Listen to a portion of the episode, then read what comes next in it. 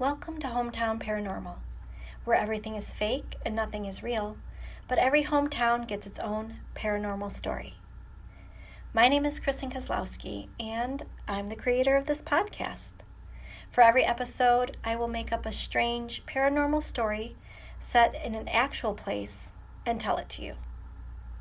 Thank you for tuning in and for putting Hometown Paranormal on the map. Today's episode is The Shadows in Dubuque, Iowa. Julia Price's boyfriend broke up with her on a Tuesday in April, and by Friday, her friends had her drinking at the bar with them. It was a drink away your sorrows kind of bar, a low lighted place in Dubuque, Iowa, near Julia's college. The bar had a brick front and a bartender with a heavy pour. And Julia's friends thought it would be the perfect place for Julia to forget about her ex boyfriend for a while. Forget that he'd broken her heart. Forget that she'd spent two long years with him and was now facing college graduation alone. When you're young, it's easy to get lost in these sorts of feelings. And Julia was definitely lost. But that Friday night, Julia felt free of all the sorrows she'd been feeling. She felt free of all the heartbreak she'd been feeling.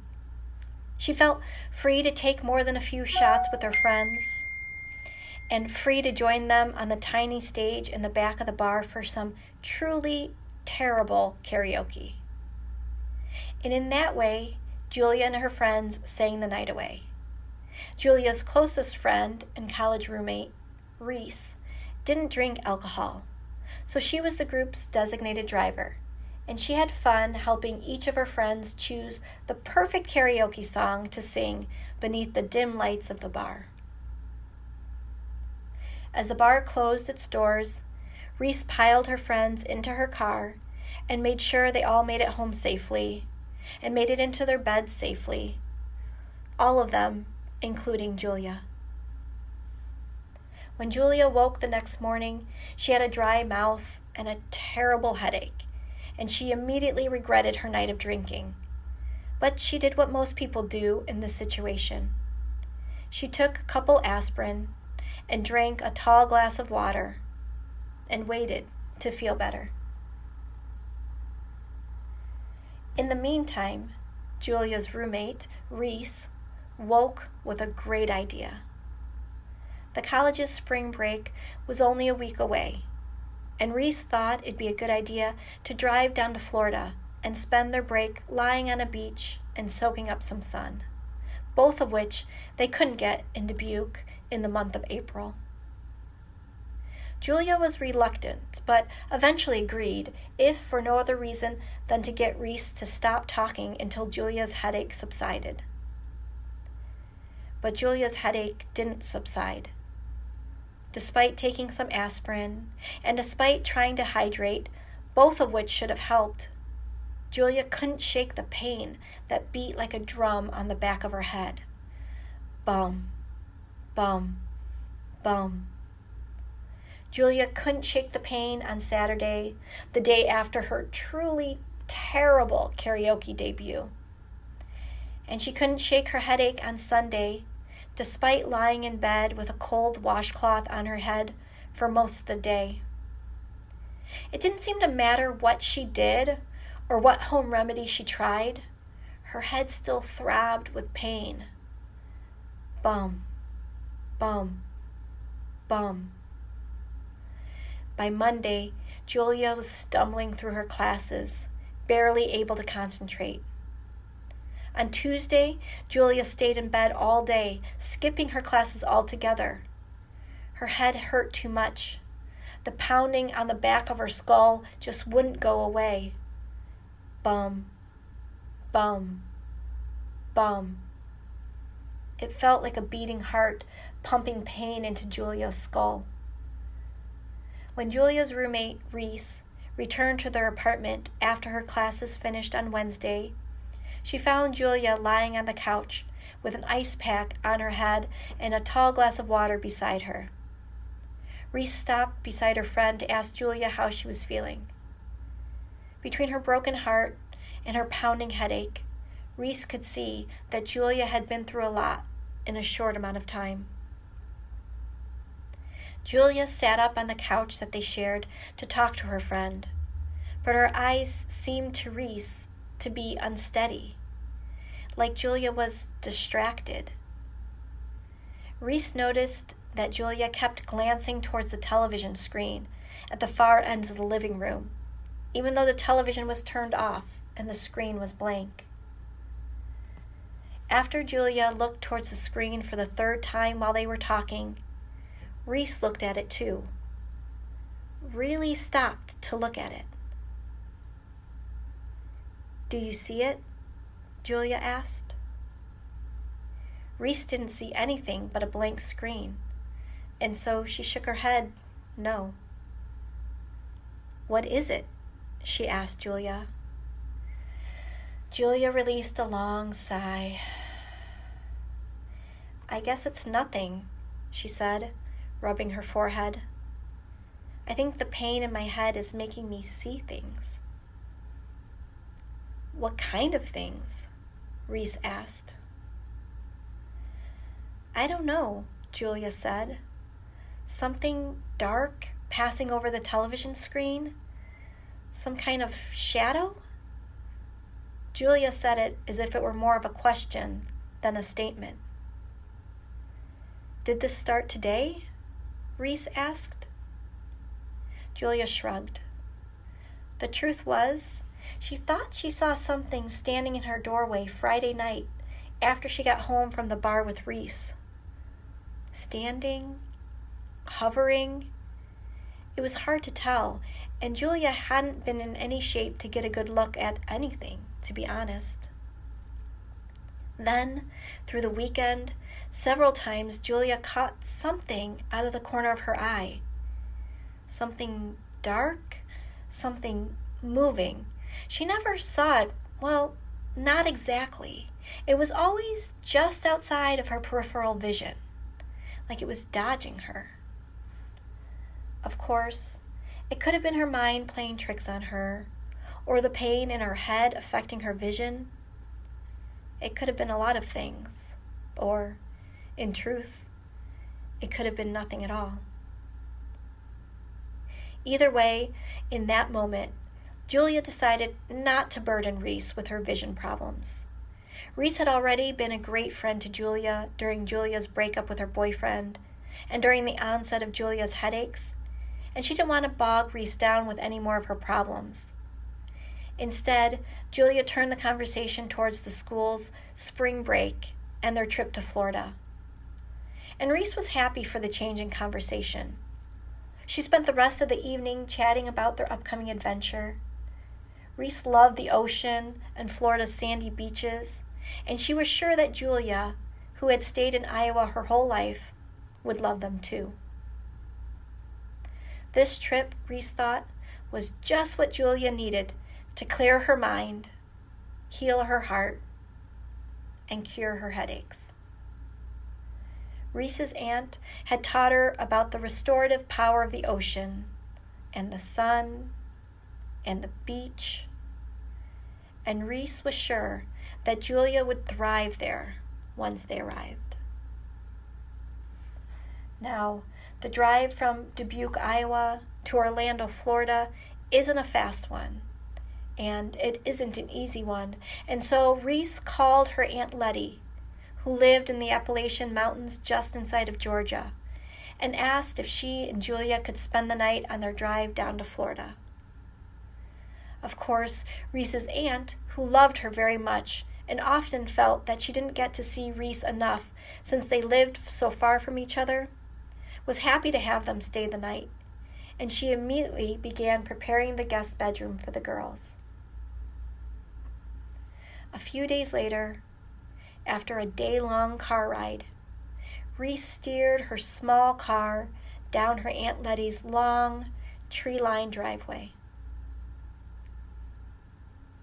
Even though the girls had woken up early to begin their drive, the sun had already set by the time they reached Aunt Letty's home. The trees around Aunt Letty's house stood tall, and Julia thought the row of pines lining the drive looked like soldiers standing guard. Aunt Letty met the girls in the drive and immediately ran to Reese, pulling her into a tight hug that lasted for a long time. And then she ushered the girls into her house, wiping her feet on the thick rug on the porch outside of the door before going inside. Reese and Julia followed suit. Outside, it was much too dark for Julia to see Reese's Aunt Letty with any clarity, but inside the small house, Julia could see the woman that Reese loved so much. Aunt Letty was tall and curvy. She wore a brightly colored sweater that looked like she knit it herself, and her long dark hair hung loose and wild around her shoulders. Julia realized that Reese looked a lot like her aunt, and that made Julia instantly feel at home in her house. As soon as they walked inside, Aunt Letty closed the door behind them and, taking their bags, led them down a short hallway to a room with two beds. She talked the whole time, telling them about the house, which only had one bathroom, and the town, which is where her late husband had been born and raised. She talked about the chickens that she raised in a coop in the backyard, and the cat that was around there somewhere, staying out of the way, Aunt Letty said with a laugh. She led the girls through the house, showing them where everything was located fresh towels, extra blankets, outlets to charge their cell phones, the tour of the home ended in the kitchen, where Aunt Letty already had water boiling on the stove. She set out three mugs for tea and allowed each girl to choose their own tea from a mound she'd accumulated over the years. Chamomile for a good night's sleep, peppermint to wake you up, ginger to settle an upset stomach. Julia and Reese both selected a bag of chamomile tea. A good night's sleep sounded perfect after the long car ride, even though Julia had slept through most of it, rotating through a series of ice packs that she'd brought along. Julia felt bad that she'd been such a boring partner on their spring break road trip, but the car ride had made the pain in Julia's head feel worse than before. She was even having trouble focusing her attention on Aunt Letty as she gave them a tour of her home. Not wanting to be rude, Julia was trying her hardest to concentrate on what Aunt Letty was saying. But she didn't know how much longer she could visit with Reese and her aunt before she'd have to lay down and close her eyes. The lights inside the house were too bright, and the pain beating against the back of Julia's skull was too great. Julia could feel her energy levels dropping as exhaustion began to take over. Julia dropped her bag of tea into the steaming mug of water and sat at the kitchen table while the tea steeped. But even with her pounding headache, Julia couldn't miss Reese's Aunt Letty looking at her with a strange expression on her face. Aunt Letty's eyebrows pressed down, and she looked like she was trying to solve a puzzle or decide whether or not to ask Julia a question. Suddenly, Aunt Letty jerked her head to the side, as if she were dodging something that was coming at her. But Julia didn't see anything, and Reese didn't see anything. Then Aunt Letty jerked her head again, as if she needed to suddenly move out of the way of something a second time. Something flying through the air. Something flying towards her. And that's when Aunt Letty grabbed Julia's hands and hauled her to her feet. Well, you can't stay inside here like that, Aunt Letty said, pulling Julia out of the kitchen and towards the front door. Not with that thing flying around. Aunt Letty yanked open the door and shoved Julia through it, following her. Reese stumbled behind them. Aunt Letty pulled Julia off of the front porch and into the grass, which had already begun to grow wet with dew in the darkness. Around them, the trees shook, and Julia could feel the air around them vibrate as the branches rustled in the night. What are you doing? Reese asked. Removing it. Aunt Letty said the word it, like it was obvious what she was removing. But looking at each other, Julia and Reese had no idea what it could be. And what is it exactly? Reese asked. It, her aunt said. It, it. She waved her hand around like there was something flying around her, first on one side, then on the other. Julia and Reese looked around, but couldn't see anything but the trees and the house, and they couldn't hear anything but the crickets under the pine trees and the wind through the branches. Maybe you can't see it, Aunt Letty said, but trust me, it's there. She ordered Julia to remove her shoes and stand barefoot in the grass. Julia felt a chill run through her. The April air was cold in the mountains around them. It's dark and heavy, Aunt Letty said. Maybe you haven't seen it, but maybe you've felt it. Like a pressure inside of you where it's dug its talons in. Like a shadow hovering around you, following you, haunting your sleep and Julia immediately thought of her pounding headache and the dark figure by her bedroom door the night that she'd come home from the bar. Could that be what was giving her such excruciating headaches? Could that be what she saw out of the corner of her eyes when she was alone? Aunt Letty waved Reese back, away from Julia and her away from the grass where Julia and Aunt Letty stood with their bare feet pressed into the cool earth. Then Aunt Letty raised her arms out to her sides and spun slowly. The wind seemed to pick up, and the trees rustled loudly around them. From the other side of the house, the chickens began to cluck in the quick, worried way that chickens do. The crickets, too, became restless and added more noise to the night. Aunt Letty closed her eyes, and her mouth began to move. But Julia and Reese could not hear her words over the sound of the wind and the trees and the chickens and the crickets, which were growing louder and louder with each passing second. Then suddenly, Reese did see something a dark something, or the shadow of something, something moving under the moonlight. To Reese, it looked as Julia described something dark that always seemed to stay in Reese's peripheral vision, so that she couldn't quite see it, couldn't quite make out what it was but it was trailing a thin shadow behind it, and that shadow snaked over the grass and up Julia's body and stopped right at the back of Julia's head, right where Julia had complained of a headache. And Reese could see that when the shadow moved, it never moved farther than that thin cord would allow. Could this be what was causing Julia pain? Could this be why she had been suffering all week?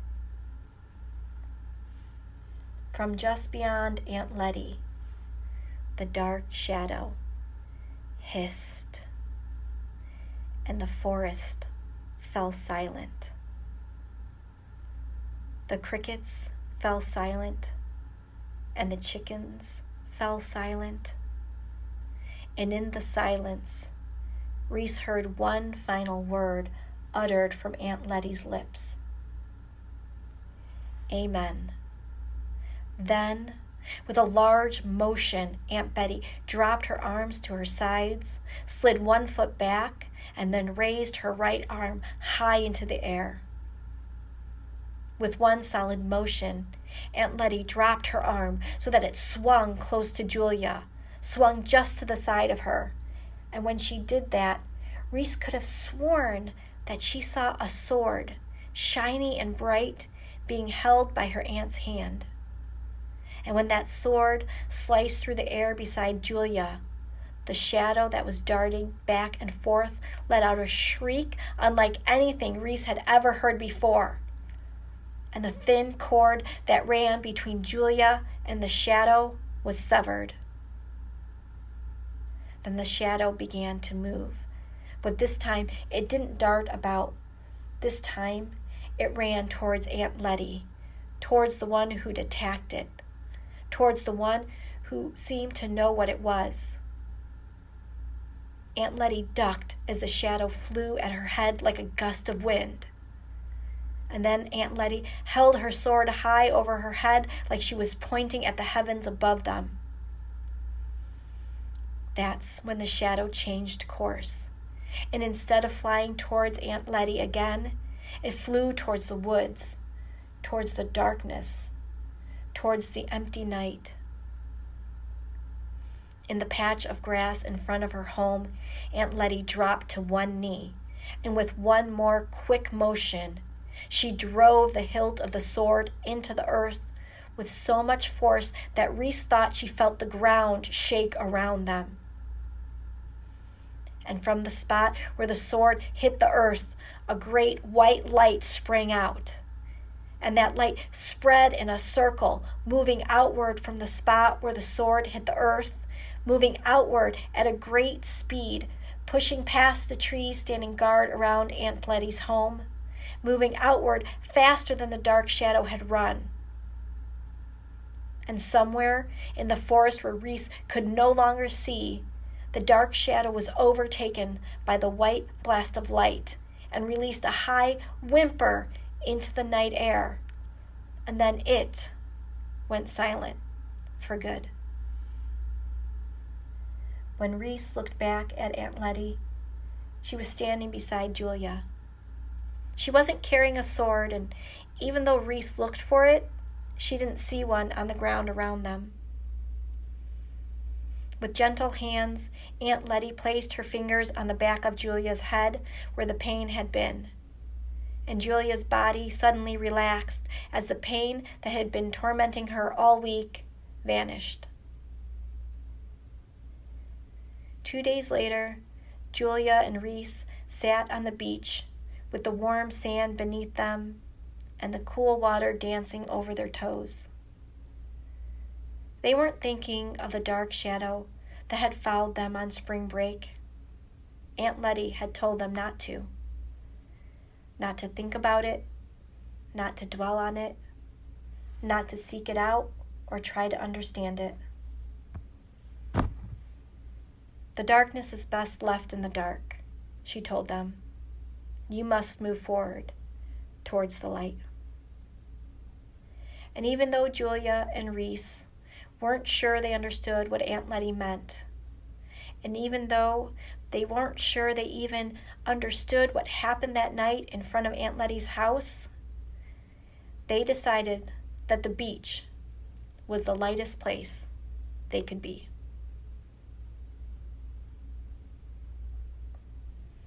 That's it for this episode of Hometown Paranormal. If you liked what you heard, go ahead and subscribe to my podcast, leave a review, and tell a friend about it. If you'd like to get a hold of me, or if you'd like to have your hometown town featured on Hometown Paranormal, you can send me a message on Instagram at hometown.paranormal, or you can send me one on Twitter at htparanormal. At Hometown Paranormal, every story is a work of fiction. So, any resemblance to real life people or events is purely con- con- coincidental. Is purely coincidental.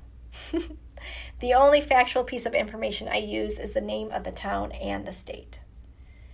I also have a surprise for you. The next episode of Hometown Paranormal will be written by a guest writer, a wonderful poet, and a friend of mine. So I hope you'll turn, tune in in two weeks to hear her words. And one last thing I want to remind you that Ghost Tober is coming up. For the month of October, every episode will feature a ghost story. I'm finalizing those stories now, and I really can't wait to share them with you. So, thanks again for listening, and as always, thank you for putting Hometown Paranormal on the map.